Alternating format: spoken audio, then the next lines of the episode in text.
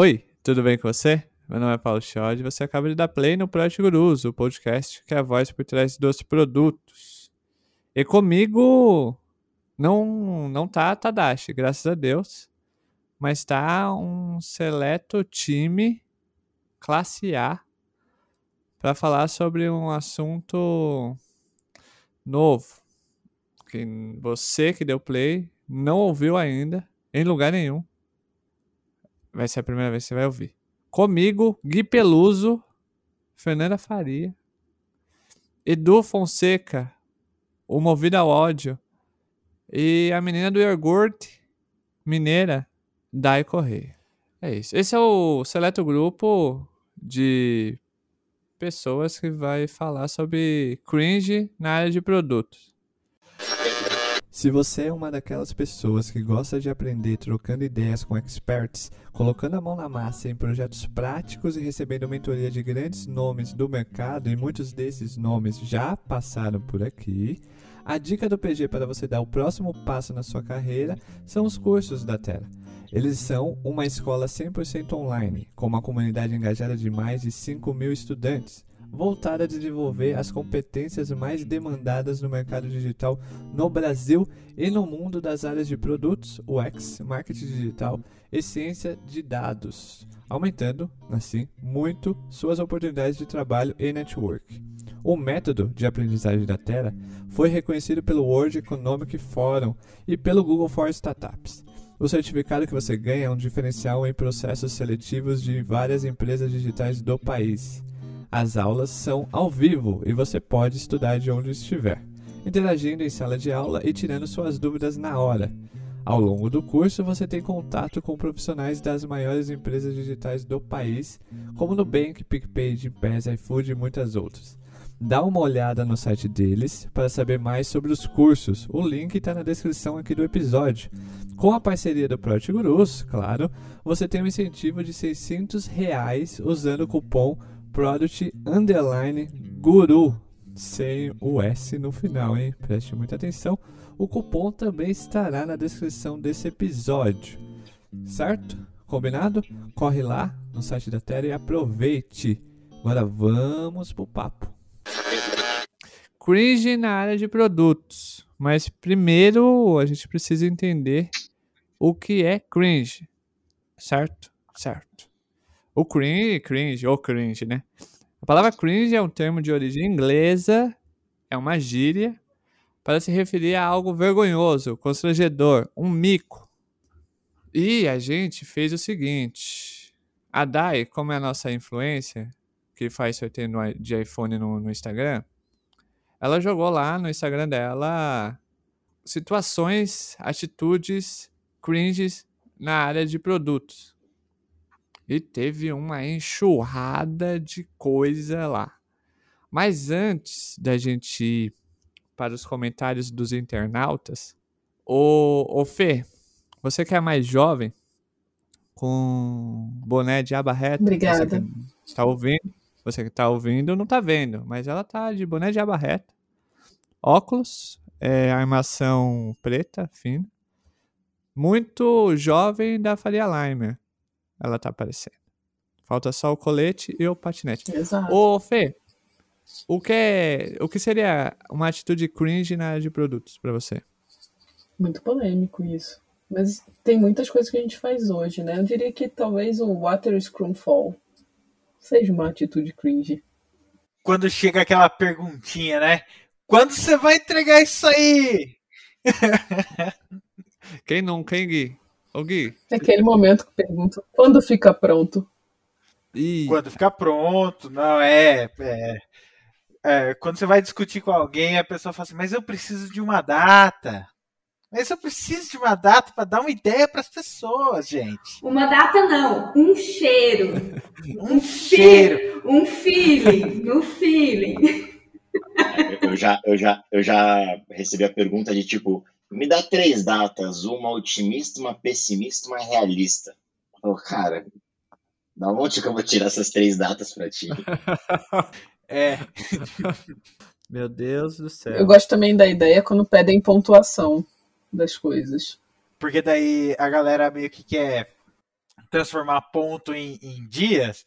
Vixe, Maria. Isso, isso é cringe, velho. Isso é muito cringe. Meu Deus. Não, mas calma, pera, pera, calma. Essa é nova pra mim, porque eu sou jovem. Como assim, pontuação vira dia? Você não foi, você não trabalhou nessa época, né? Lá atrás, quando o mundo começou e a gente usava o Project para algumas coisas, me contaram, tá? Porque eu sou jovem, eu não tava lá. Fiquei sabendo. Sim. Que aí o povo fazia pontuação e dizia quanto tempo demorava para entregar, dependendo da pontuação. Então, se 10 pontos, 5 dias. Se 5 pontos, 3 dias. Tudo uma regrinha de 3. E aí era onde dava certo, né? É, é aí que dava legal.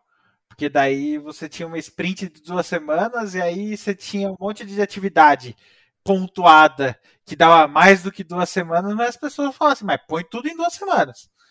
Mas faz sentido. Pensa que no squad tem cinco pessoas. Só você multiplica. Mano do céu. O melhor, Mas faz um deve dar 10 pontos e o outro dá 5 pontos. O que, que você faz? Vai pôr 5 pontos mesmo, que deu menos que se vire. O Edu falou uma coisa que é, é cringe.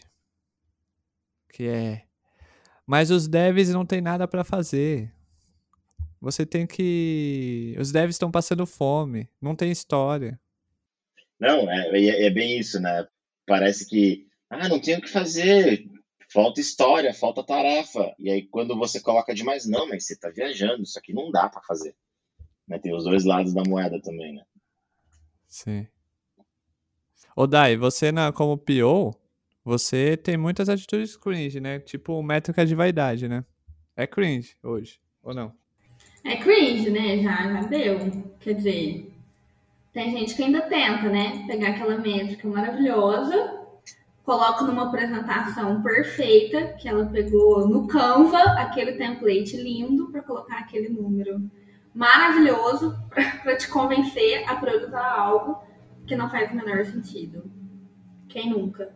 E depois vem querer dizer que não, porque eu trouxe fatos e dados, não é só os fatos e dados que ela acredita ser necessário para priorizar a ideia dela, né? Essa Mas é aí típica. Aí você ainda tem alguém que tá se importando em trazer algum dado. Tá bom, é qualquer dado, não faz o menor sentido. Mas tem alguém ali que tá falando, ó, tem algum dado aqui, né? Já me contaram aí, meu, meu amigo do primo do meu irmão, né? Que, já, que trabalhou numa, numa empresa aí tradicional brasileira. Que aí os caras falam assim: não, o dono da empresa quer. Por quê? Porque quer. Mas não tem mais, ele quer. Ponto.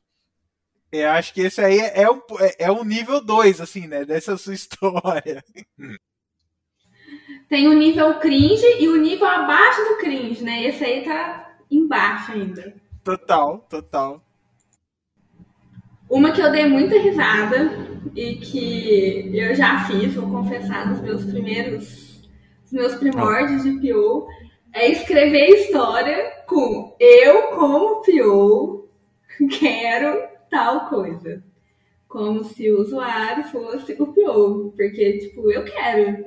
Acho que tirando os produtos do Product Gurus, que os usuários são os POs, eu acho essa muito cringe. Tentar colocar a demanda num padrão de história, e aí, como não consegue saber quem é o usuário, o cliente coloca o PO.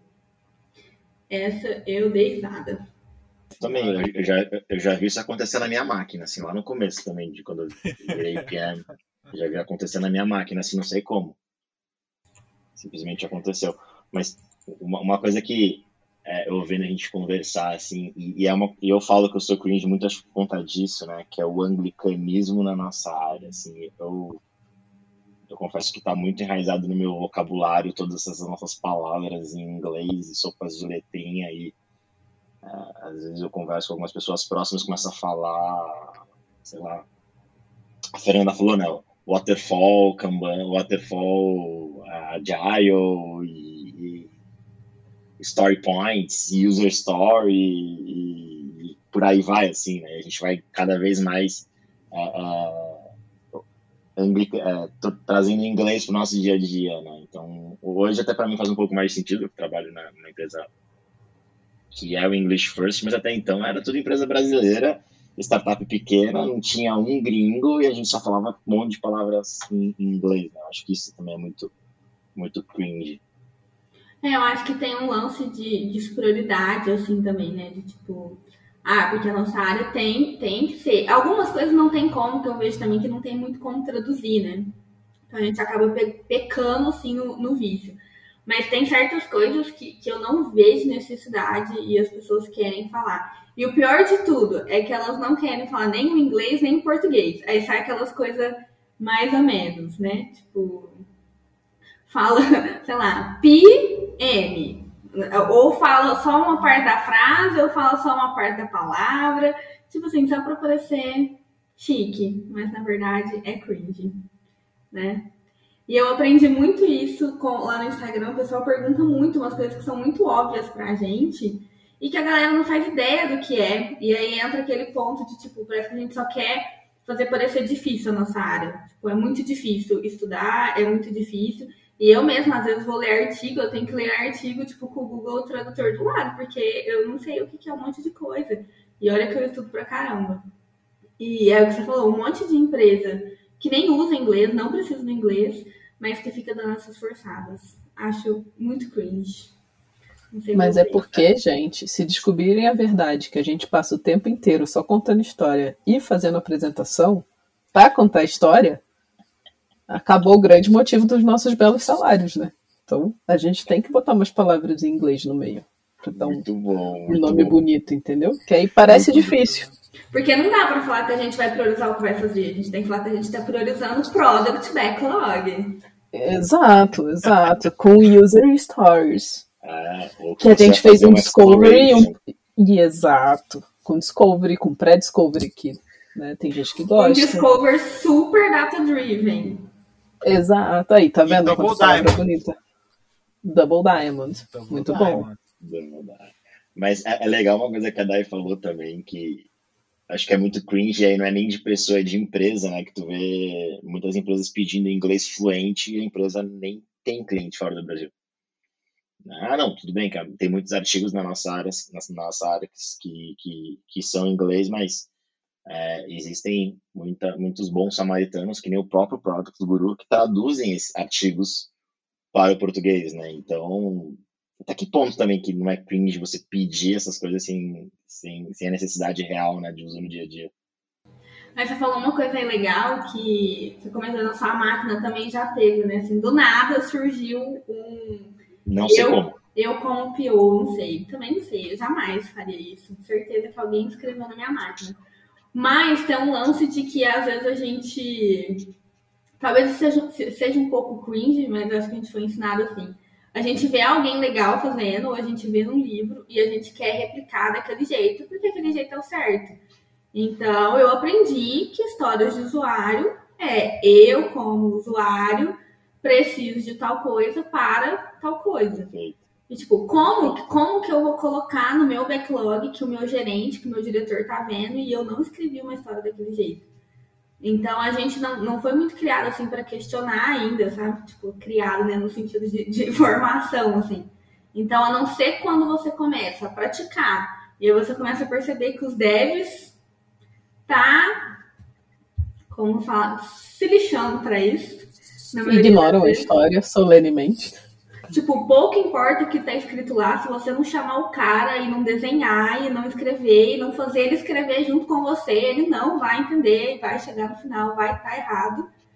Você vai continuar tentando escrever eu como usuário quero tal coisa. Então eu acho muito, muito cringe. Eu, eu abandonei essa, esse formato de história, mas confesso que no começo eu mesmo achava que, que tinha que ser assim, senão eu tava sendo uma pior ruim. Não sei se vocês passaram por essa, essa transição, né? Acho que eu nunca escrevi uma história, eu como usuário desse. E acho que se me mandarem escrever uma história hoje, sim, muito menos.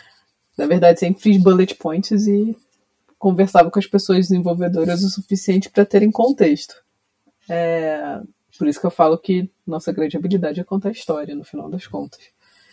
Então, uma vez eu escutei de uma pessoa de produto que um bom PM era quem sabia escrever um bom épico e uma boa história.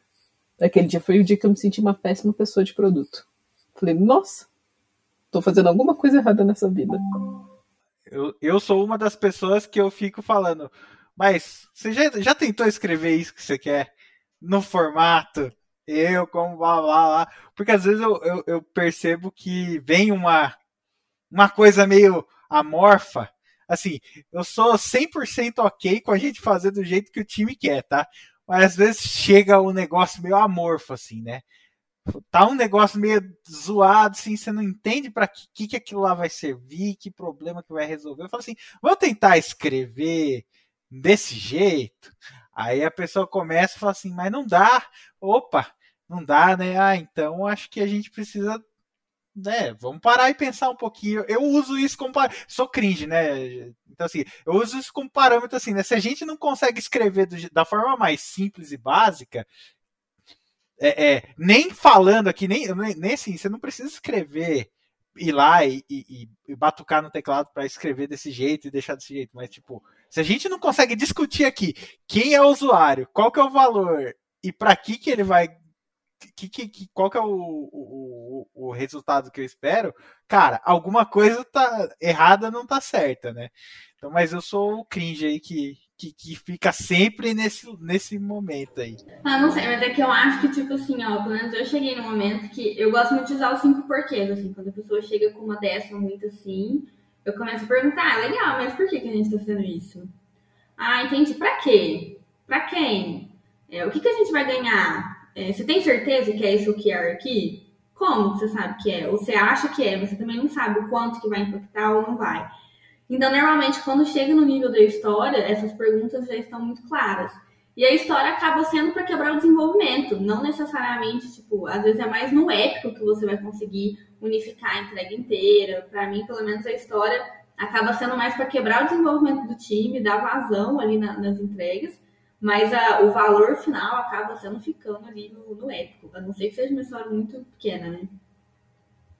Mas bem cringe essa aí, hein? É, uma coisa que me lembrou também que é cringe bastante do, do que tu falou daí, que é dos cinco porquês, né? Quando você chega, tá, mas como que você sabe que você tem que fazer isso? Eu tenho feeling.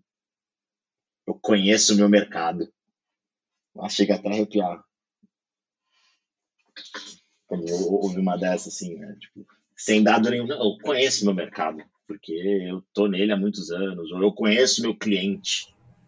Não precisa fazer discover, pode confiar. Não o, o, o oriundo do não precisa fazer o discovery é aquela frase, é só fazer um botão.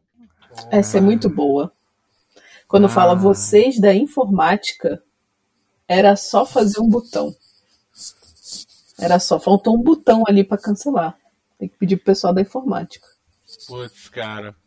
É, é, esse tipo de situação, assim, eu acho que é muito, muito cringe, velho. Não, mas pessoal da informática. o pessoal da informática pegou pesado. O grande lance é. Cara, você tem um time ali. Geralmente, no mínimo dois devs. Mas assim, no geral, de cinco devs aí. Você acha que ninguém dentro daquele time pensou diferente, assim, né? Tava, a gente tava esperando você vir aqui e falar para mim, é só um botão. Pra eu botar o tal do botão na tela, né? Tipo, é, é. O negócio é muito. O pior não é isso. O, o, o, pior é que ainda existe o, o, o, time de design, o time de UX, product design, enfim, como queira chamar, que esses daí mesmo são os que mais adoram essa frase Acho que essa frase é só um botão ou é só colocar uma tooltip. Essa, pelo menos, eu trabalhei com, com, com, um product designer que toda vez que eu brincava com ele, eu falava, cara, é só colocar uma tooltip tá tudo certo. O cliente vai entender a jornada. Também tem a outra, é só fazer uma telinha, uma telinha rapidinho aqui, ó. Mas com o label não muda a funcionalidade também.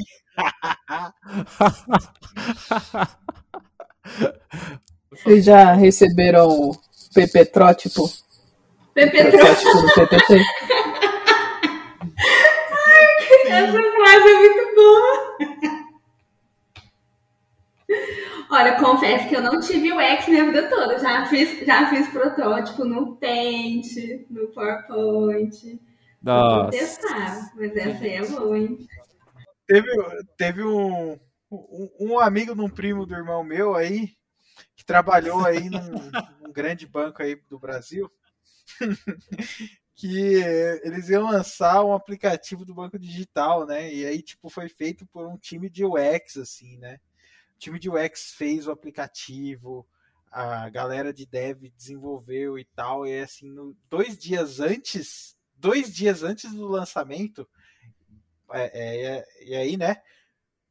Voltando para ser cringe, né? A data de lançamento que alguém tirou do bolso, né? Falou assim: opa, é dia tal dois dias antes daquele dia, o dono daquela empresa olhou o, o aplicativo e falou: Não, tá muito feio.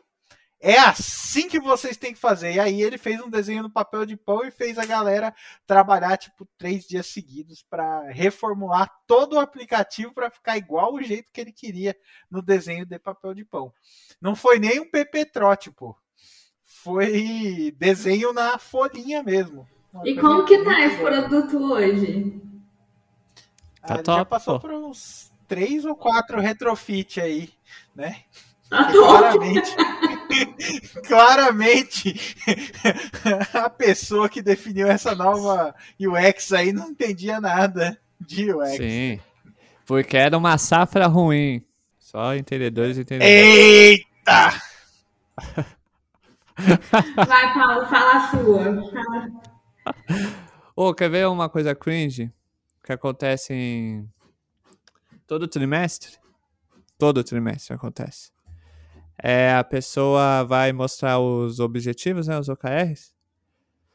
Aí ele fala, a pessoa começa o textinho falando assim, então, é, a gente analisou aqui é, os problemas dos nossos usuários e a gente definiu o objetivo desse trimestre é aumentar a nota do aplicativo. Ai, meu Deus. Não, e o pior, todo trimestre chegam com a mesma coisa, né? As pessoas não param de tentar, todo trimestre elas tentam jogar essa. Sim. É equivalente para o NPS. Eu vou, eu vou, eu vou, eu vou me abdicar de falar de.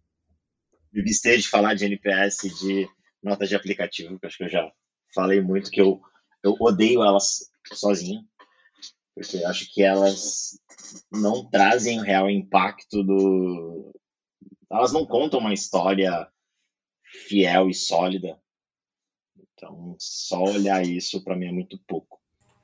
Cara, não conta nada. Eu vou dar exemplo aqui, né, do, do Magalu. Você vai entrar na avaliação do app do Magalu, não tem absolutamente nada sobre o app do Magalu. É tudo sobre entrega, é sobre coisas que aconteceram na jornada inteira da venda. É, quase nunca tem a ver com o aplicativo. Eu, eu fico assim. Uhum, uhum, como que a pessoa uhum. avalia, então, a nota do aplicativo? Mas aí é relativo. Porque o aplicativo entrega a experiência. Se a experiência para a pessoa foi ruim, o canal que ela tem para reclamar é o aplicativo. Concordo, mas falar que a nota do app quer dizer que, o, que a experiência do app é boa, nem sempre. Às vezes a experiência do app foi ótima, mas a entrega atrasou e o cara deu nota 1. O que, que isso quer dizer sobre o meu aplicativo? Eu, eu tenho, eu tenho, eu tenho uma, uma opinião um pouquinho forte sobre NPS e notas de aplicativos só, assim. É, enfim, eu já trabalhei numa empresa de, de, de Natural Language Processing, então, aí, mais um mecanismo aí. Então, basicamente era um, uma, um robô que interpretava os textos, dava um sentimento, né? E a quantidade de notas que a gente vinha, uma estrela, te amo, cinco estrelas, te odeio. Então, você só olhar a nota, porque, por exemplo, o que ela falou, ah, putz, é uma experiência é, de entrega, uma experiência de compra. Isso é muito rico para a gente de produto. Que é, é, exatamente aonde a gente vai atacar, é exatamente aonde a gente sabe que é o problema do usuário. E aí eu falo, olha, minha nota é 5. Pô, minha nota é 4. Pô, legal. O que eu preciso fazer para chegar no 5? Não sei. Então, por trás disso tudo, tem, enfim, tem uma série de histórias que são contadas do, do porquê aquela nota, que aquele usuário deu aquela nota, né? E aí você também tem que enfrentar alguns aplicativos por aí, geralmente do ramo bancário, não vou citar nomes, mas que eles usam uma estratégia muito interessante para para tratar essa parte de, de nota do aplicativo, né? Dentro do próprio aplicativo tem uma área assim, né? Você está gostando? Se você falar que sim, ele te move para a loja. Se não, ele abre um text box ali embaixo para te dar um ok. Tipo, você fala, você escreve um monte de coisa, xinga pra caramba, dá duas estrelas, mas isso vai pro banco de dados do aplicativo e não para para Store, né? Mas é claro, isso é igual isso é igual ao feedback. Os bons você dá na frente de todo mundo. Os ruins você chama a pressão ali, ué. É, vai tá certo. Sabe uma de OKR muito boa também, que normalmente tem? É entregar tal feature até o final do quarto. Sensacional. Essa existe Ai, muito. Deus. OKR de cronograma. Típico. Eu gosto, que aí você pode chamar até de Outcome Roadmaps no final. É o quê? Porque tá tudo no OKR. Roadmap de outcomes, de resultados, tá tudo no, no OKR, pô. As features estão todas lá, entregar ou não entregar.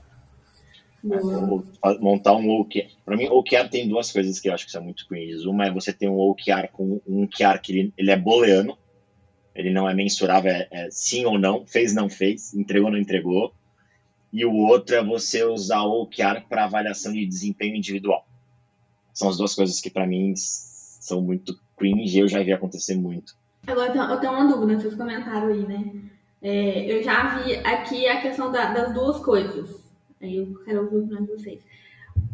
O OKR é dividido em dois. Entre uma primeira entrega cronograma e a segunda, por exemplo, do percentual que a gente quer chegar.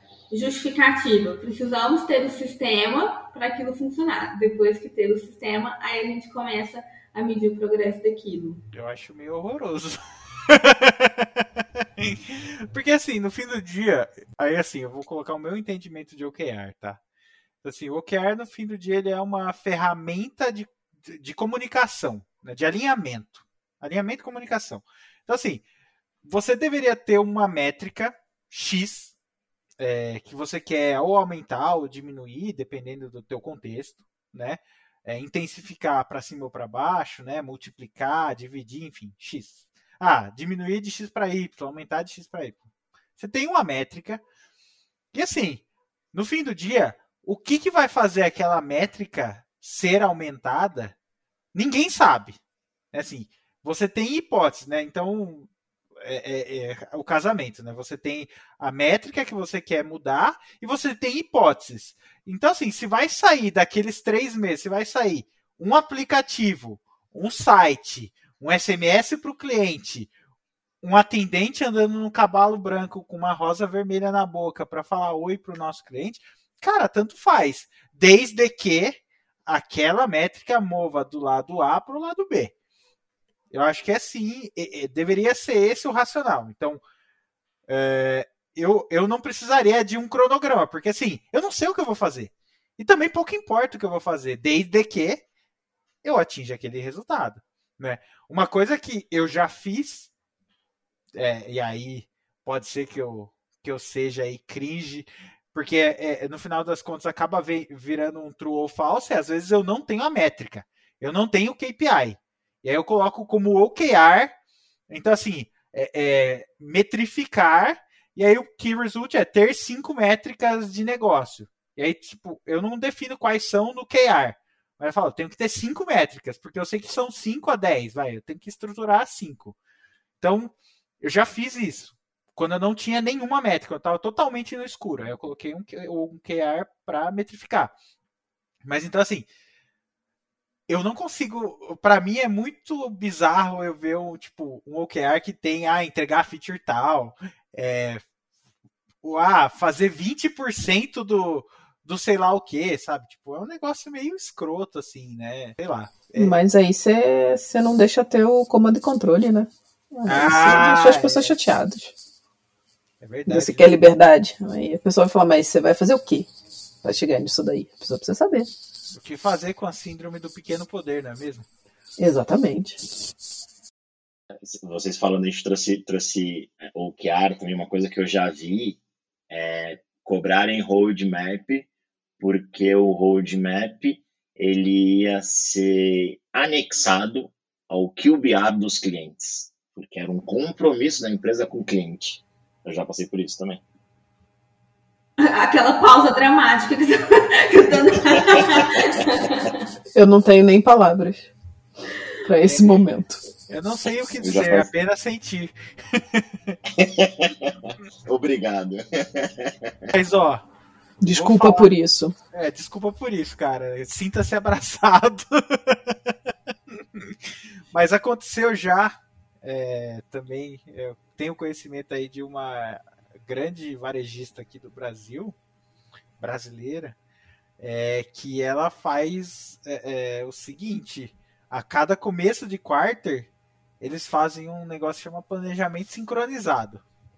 Aí todo mundo vai lá e, e, e se compromete a fazer, a, alinha todos os roadmaps de todos os times, e aí eles assinam, imprimem as user stories de cada squad e assinam fisicamente para falar que é um compromisso com a empresa, com o OKR, que nada vai cair e nem mudar de escopo. E quanto eles entregam disso, assim, só para saber quanto chega no final? Perguntinha, pouco. fiquei na dúvida. Muito pouco, muito pouco. Tem coisa que, assim, cai de quarter para quarter, assim, tipo, recorrentemente, e as pessoas continuam fazendo exatamente a mesma coisa. Ah, mas o lado, bom, o lado bom disso é que você nunca precisa refazer seu roadmap. Porque é sempre. Agora no remoto eles estão usando ClickSign, DocSign, né? Estão é tipo assinando isso. remoto, né? Deve ser maneiro. Você recebe um documento, aí você põe lá seu CPF, nome, pá, assinei assina digitalmente. Não, eu fico pensando, né? A pessoa tem o ranking ali, quanto tempo levou para a pessoa chegar até na fase de escrever as histórias? Eu fico pensando o que, que o time de desenvolvimento ficou fazendo até lá. Porque até você ter todo esse alinhamento inteiro, o time inteiro quebrar todas as histórias, você assinar. Esse... Mas aí que tá. Não é o time que quebra, é o PM. O PM tem que fazer isso. Assim, você imagina que no início do quarter, todas as histórias do quarter já estão todas definidas. Do tipo, não pode mudar de escopo. Assim, não pode nem diminuir nem aumentar. Zero. Diga-se de passagem, que palavra cringe, né? Escopo. Opa! então, volta aí pro Water Scrumfall. O Water, Water Banfall. Você tem as duas modalidades aí, ó. Muito bom. Bom, alguém mandou lá, né, que o melhor método de priorização é o cascata, que é igual goela abaixo. Típico isso. Ó, vou puxar outra aqui. Duas, na verdade. Uma, uma atrás da outra pra gente discutir. Reunião, que poderia ser uma mensagem no Teams. E a outra, excesso de reunião. Gente, eu não aguento mais. Tem reunião que poderia ser uma mensagem, reunião que poderia ser uma mensagem para minha frase perfeita para se estampar numa camiseta. Eu sobrevivi a uma reunião que poderia ser um e-mail ou uma mensagem. Cara, mas sabe uma coisa que eu tenho percebido assim, de verdade, assim, e tem me deixado até com medo, assim. Eu, eu, eu tenho ficado com medo em relação a isso, assim. É, às vezes que eu, nos últimos tempos aí, às vezes que eu tentei, eu tento sempre eh, seguir um padrão, né? Divergir no offline, né, no async, para chegar, todo mundo já discutiu, quebrou o pau na thread do Slack, chega na, na hora da reunião, beleza, já tá todo mundo já colocou tudo que tinha para colocar, gastou latim, beleza, agora a gente vai chegar no, no ponto aqui na reunião, né? O que tem acontecido bastante é você estrutura uma mensagem lê, relê, tenta colocar o máximo de, de informação tal, joga a primeira mensagem. As pessoas não leem e, e um negócio vira, sabe tipo um mosh pit, assim, show de show de heavy metal, aquela rodinha, todo mundo se batendo, ninguém falando nada com nada, parece a Torre de Babel. Aí você tem que fazer a reunião pra galera discutir sync, porque senão a galera não consegue discutir no sync, cara. Eu tô ah, mas... muita dificuldade com isso. Não, mas isso faz sentido, porque vamos lá, né? É, você manda uma mensagem escrita, a percepção das pessoas já tá na interpretação. o quanto daquilo que você escreveu a pessoa de fato entendeu. E aí você quer abrir uma thread, ou você abre uma thread com 100%. A, pessoa, a primeira pessoa que te respondeu entendeu 90% e te respondeu com os 90%. Aí ela marcou alguém. Essa outra pessoa entendeu 80%. Então, aquela thread, você conseguiu pegar uma percepção muito baixa do que as pessoas entenderam. Então, eu, eu pelo menos, costumo dizer assim. Canseira. Eu sou, é que eu, sou, eu tenho um perfil mais... Eu tenho um perfil mais comunicativo, assim. Esse negócio de ficar escrevendo muito também eu vejo que não anda, as pessoas não conseguem entender e captar a mensagem às vezes. Então, o que eu faço? Eu preparo o material, escrevo o texto, coloco na agenda, linko o material e falo, pessoal, quero falar sobre esse assunto. Preparei isso aqui, essas são as minhas dúvidas. As pessoas já vêm para a reunião prontas para responder as minhas perguntas. Ponto. Então eu não marco uma reunião sem me preparar antes. Porque para mim esse lance de thread às vezes mais complica do que ajuda. Mas vocês respondem e-mail ainda? Eu não. Porque às vezes as pessoas mandam no Slack assim. Eu te mandei um e-mail, mas você já veio até aqui.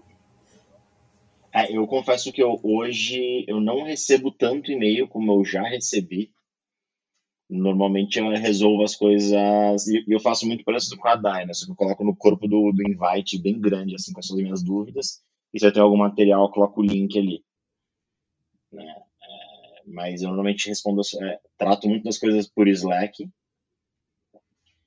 É, ou reunião, mas quando eu era presencial, dependendo, eu era essa pessoa que às vezes, quando eu, quando eu comecei, alguns anos atrás, eu era aquela pessoa que quando tinha a ideia ou a demanda, queria resolver naquele exato momento. Então, eu ia na mesa das pessoas para resolver naquele exato momento. E aí, com o tempo, né? Com, a gente vai aprendendo que não é bem assim que as coisas funcionam, né? Próximo tema. Essa eu tenho certeza que o Paulo não faz, nunca fez. E eu tenho certeza que ele fala para todo mundo não fazer. Começar a trabalhar cedo e até tarde, trabalhar mais no final de semana. Isso é o que define você um ótimo profissional que se Nossa. dedica e que é um bom pior. Não. Não. É, mas acho que o problema, não é nem, o problema não é nem depois das seis horas. O, pro, o problema, Charles, que é lotar a tua agenda durante o dia e, na teoria, as coisas que tu tinha que fazer durante o dia, que tá cheio de reunião, você acaba fazendo depois do expediente. Porque é o horário que, na teoria, você não tem reunião. Não, mas... Eu já passei muito por isso, né? Eu trabalhei não, mas... 16 horas, por exemplo. Eu tive, já, já tive dia com 12 reuniões. Quem nunca, durante uma reunião, não estava fazendo outra coisa? Ai, que então, quando era presencial era mais difícil, né? Quando era presencial era mais difícil, né? É, isso daí é verdade. Cara, Mas hoje, nossa, quando era presencial. eu sou Moisés. Não, não consegue, Gui? Cara, eu acho que depende muito da, da reunião que eu tô participando, porque. eu, por exemplo, eu já fui pego de calça curta, às vezes, de te perguntarem e falar, ah, ah, oi, ah, ah, ah, daquela gaguejada. Então, hoje, todas as reuniões que eu tô, eu tô 100% focado na reunião.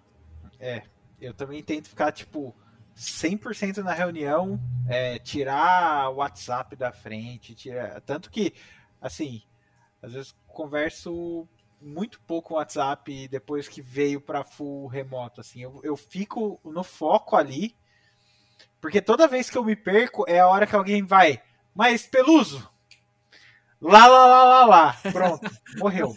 Acabou. Desculpa, aí, aí vem o carão, né? Ah, mas a internet é... travou, dá pra repetir? dá pra repetir? Eu não entendi direito a sua última frase. Pode falar de novo? Eu não entendi direito essa última frase. Pode repetir os últimos cinco minutos? é tipo isso. É, gente, eu confesso que eu assumo que eu me perdi. Eu sou monotarefa. Aconteceu outra coisa, eu, eu falo às vezes na reunião, não, gente, volta aí, desculpa. Me perdi. Brisei. passou borboleta. Eu faço, também, eu faço isso sozinha, gente. Imagina fazendo outra coisa. Se eu ficar aqui na reunião, consigo pensar cinco coisas. Penso o quê? Eu tenho que fazer a janta das crianças. Ah, eu tenho que descer para jogar futebol com os meninos. Aí amanhã, putz, tem que ver o negócio da escola. Assim, ó, já, já saí, já. Já fui, já voltei cinco vezes. Mas o pior de tudo é que tem umas reuniões que a gente entra, que você entra na reunião, sai da reunião e você pensa, o que que eu vim fazer aqui? Você não abre a boca, você não contribui com nada, as pessoas não precisam de nada do que estão do que estão passando ali, Tipo, pra que que te convidaram pra reunião? Aí eu fico, mas, não é, mas é também. E aí eu acho que também é um pouco culpa nossa. Porque, por exemplo, hoje, quando me coloco numa reunião, eu pergunto, inclusive pro meu gestor, eu falo, cara, é, é, é primordial a minha presença nessa reunião? E o porquê que é? Qual que vai ser o. Aí, de novo, o anglicanismo. Qual que vai ser o outcome dessa reunião para mim? Vai ser alguma tarefa que eu vou precisar fazer, alguma coisa? Porque é, nosso dia é, é, nosso dia é escasso, né? A gente tem. Eu declino muita agenda, mas eu, eu ri quando a Fer falou do, dos PP. Como que fala, Fernando, dos protótipos aí nos PPT? Petrótipo. É, eu, tenho, eu, eu tento usar muito essa técnica, tipo, eu declino a agenda, às vezes a pessoa manda, ah, quero falar sobre tal coisa. E a pessoa não, não dá muito detalhe, eu falo, cara, tem como você me mandar antes é, o que que é, da onde que é que você tirou isso? Porque normalmente é alguma coisa que a pessoa tá pedindo, né?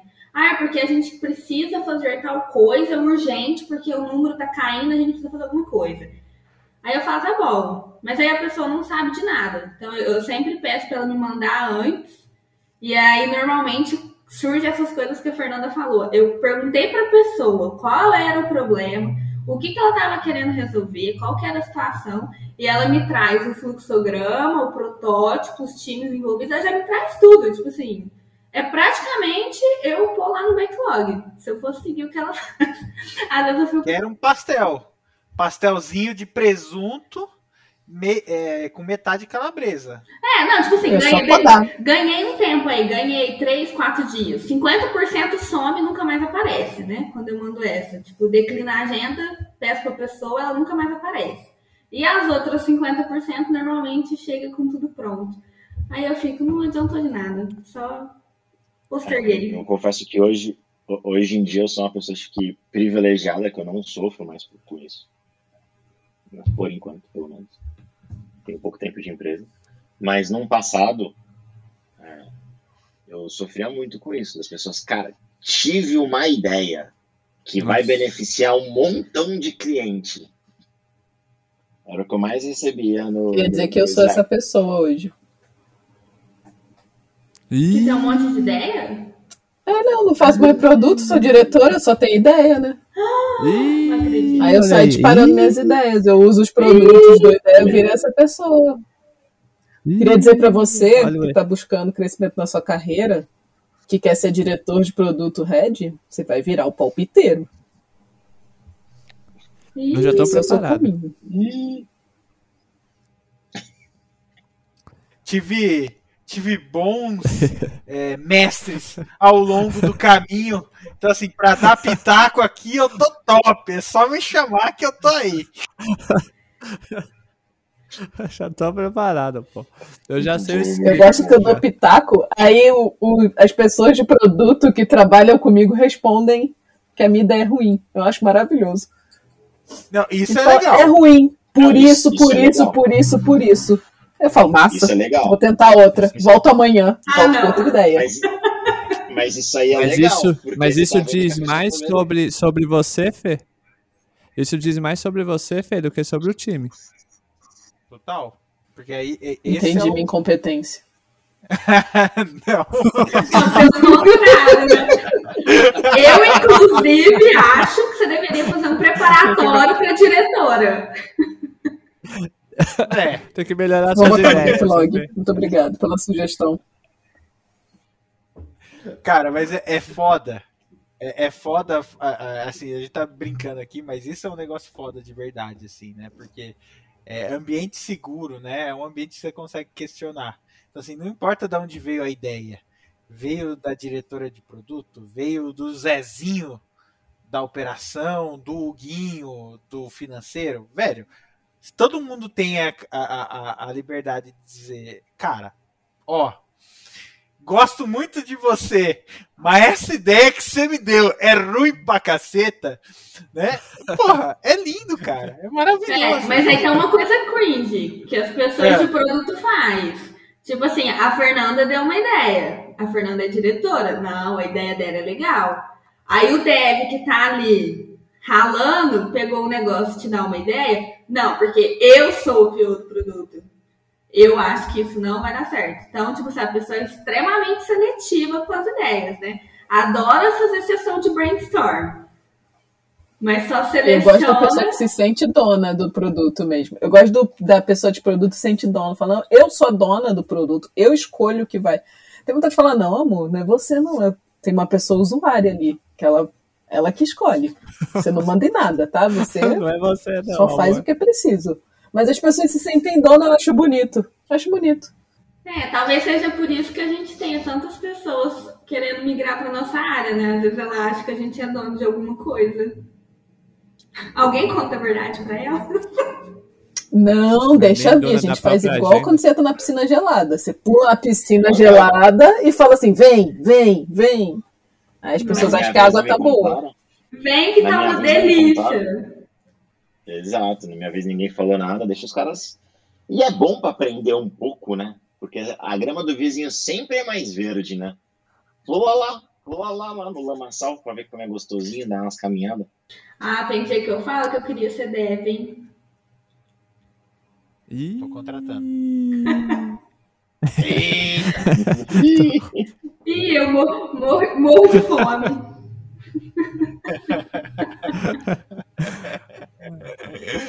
Vamos pro. Vamos pra Ai, última saideira e aí a gente finaliza? Vamos. É, antes de você dar a última aí, eu só queria. Não sei se vocês já falaram, mas é, uma coisa cringe é o stakeholder achar que quantidade de dev diminui o tempo de, de entrega. Nossa. Dá vontade Eu de adoro Aquela essa é que- clássica. Nove grávidas não faz filho em um mês. Sensacional, é. Nossa, esse comentário também é por cringe pra aí. caramba, hein? É muito. Esse daí também. É, É que a gente tá há muito tempo falando sobre isso, né? Tem que achar umas analogias novas. Corta Yes. meus pulsos. Ai, meu Deus. E assim você acabou de descrever 95% das empresas de TI Brasil. Mentira. Na- no time da Fê não tem isso. Verdade. Não no time da Frey, eles isso. só fazem Mas o tem uma pergunta que é muito legal também, é quanto custa isso para fazer e quanto traz de retorno? Porque você tem que saber antecipadamente qual é o ROI da sua hipótese, entendeu? Essa é legal. Que ela deriva desse quantidade de devs. Não, eu ia falar que principalmente para você calcular o ROI, quando o seu produto ele não é monetizável. Aí fica muito mais fácil de você calcular o ROI das coisas. Muito mais fácil. É sempre, é sempre 10% a mais. Ou coloca número quebrado para dar mais é, autenticidade. Não, vai dar um retorno de 9,72% a mais. Sim, não pode ser número exato. Isso, número arredondado não passa credibilidade. Exatamente. A credibilidade mora aí, ó. No número quebrado. É, olha aí. ó. Olha o PG ensinando os hackzinhos aí, ó, para passar em, em processo seletivo, em dar em responder rápido o stakeholder. Hã? Ali. Ai, Vai lá, gente. Vou, fazer, vou falar duas aqui pra gente finalizar. Aí vocês escolhem qual vocês querem comentar. A primeira é achar que stakeholder é usuário. E a outra é o famoso. Vamos subir logo, depois a gente sobe as correções dos bugs. Ah, normal. A segunda é igual quando a gente ia na loja de brinquedo e a mãe falava, né? Eu falo pro meu filho, depois a gente volta. Sim. Sim, sim. Nossa senhora, é verdade. É, é, é o famoso o MVP, que na verdade é um monte de feature mais ou menos. Você vai falar só pra falar que entregou e depois vai sair correndo atrás do rabo para arrumar os bugs. E aí o seu produto vira um Frankenstein ou uma conta de retalho. E aí dá dois anos, você tem que lançar uma V2 daquilo. Se você conseguir, né? Se você não criou um monolito que ele é tão complexo de você destrinchar o código, que tá lá só. Aí você tem que, aí tem que refatorar o MVP, entendeu? É, refatoração. Refazer o MVP. Você tem outras coisas que podem acontecer aí. Super edificante, né? Assim, a pessoa ficar trabalhando a mesma coisa, assim. O mesmo produto inacabado. ao longo de anos, né? É uma coisa interessante. Acho que todo mundo quer. O stakeholder não é usuário no fim do dia? Do seu produto? Porque do meu não é não. Do seu não. Do seu não? Ué. Depende. Tudo depende, né? Você quer ter relevância estatística? Se você quiser ter algum tipo de relevância estatística, com certeza não. Mas se você não quiser, também não, né? Porque provavelmente seu stakeholder ganha muito mais do que todos os seus usuários, ele não é da mesma classe social, ele não tem os mesmos hábitos, ele não conhece nada. Então, E se no app dele não está funcionando, você vai parar tudo que você está fazendo para corrigir. Porque no dele não está Opa! funcionando. Nossa. já vi isso acontecer, hein? Já fui esse stakeholder, hein? Ah lá, ó. Ei, Olha lá. achamos, achamos a culpada do, do cringe. E é sempre, e é sempre de manhã, né? É sempre de manhã que dá os bugs com os stakeholders. Sempre de manhã. Sempre. Ou de noite também. Tipo, 8, É, 9 sempre horas da noite. É esse horário. É sempre fora do expediente. Já, já, já aconteceu comigo de testar, de testar uma funcionalidade, tipo, lançaram no dia, no dia seguinte eu fui testar de noite, saí mandando print pra todo mundo. Caralho, não tá funcionando. E aí depois eu fui descobrir que era na internet que tava oscilando. Nossa, que vontade de se matar. Nossa, Eu tenho uma teoria de que tudo funciona até o CEO ou o diretor ir testar. Aí para. É sempre, sempre, 100% dos casos. É isso. Por A isso que eu falo que eu sou essa primeira- pessoa. A primeira vez que a pessoa vai lá, tipo assim, tá todo mundo indo lá pra ver aquilo, vai dar errado. Você tá É testando faz quase três como um semanas. dedinho podre. É um dedinho podre. Assim, você vai, mas você acha exatamente o problema. É isso, Cara. não, não tem como. É, eu- não posso falar muito porque eu trabalhei numa empresa há um tempo atrás, em uma, uma startup, em que os devs eles, eles me apelidaram de dedo podre e toda vez antes de lançar o produto eles falavam, Edu, testa pra gente. E eu sempre quebrava na minha mão. Sempre quebrava na minha mão. Sempre. Eu sempre fazia aquela, aquela combinação de filtros que ia, ia quebrar tudo. Não, mas o pior, o pior é a sua cara quando você tá do lado da pessoa. E você É. não é a pessoa. Você não tem um notebook ali pra fazer um deploy. Não, peraí, que eu vou subir aqui de novo, você testa de novo. Não tem isso. É sempre você na, na frente com a pessoa e a pessoa, você fica ali com aquela cara maravilhosa de, tipo, igual o Dev fala, na minha máquina funciona. É isso. Quem falha, quem, quem sabe falha ao vivo. Isso aí. E, e- e, assim, na época do presencial, comigo já aconteceu de você estar num dia, sabe aquele dia que vai ter aquela release? Aquela release assim, né? Tem, tem empresas por aí que não fazem múltiplas releases por, por dia, por semana, né? Aí, é, no fim das contas, você acaba fazendo uma release, por, uma release por mês, né? Então, assim, naquele dia daquela release, aí aparece um diretorzão lá, usando uma funcionalidade que não faz o menor sentido no aplicativo. É a pior, assim, a funcionalidade menos utilizada. Ele quer utilizar aquilo naquela hora. É, ele te aluga. No meio da preparação daquele deploy bomba. Aí você perde, tipo, três horas com a pessoa do seu lado, assim, para resolver um problema, que aquele problema não vale nada. Já aconteceu, já, já vivi. Tô só esperando a Fernanda que- falar que ela é essa pessoa também. Eu vou deixar as pessoas que trabalham, com- que trabalham comigo comentarem sobre isso.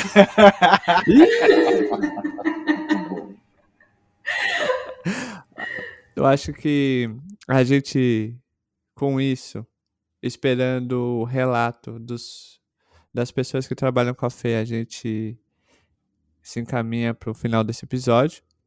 Então, muito obrigado, Fê, Gui, Edu e Dai, pela presença. Muito obrigado, viu, por vocês terem arrumado, alguns de vocês em cima da hora, um tempinho para dar risada, falar sobre coisas cringes na área de produto.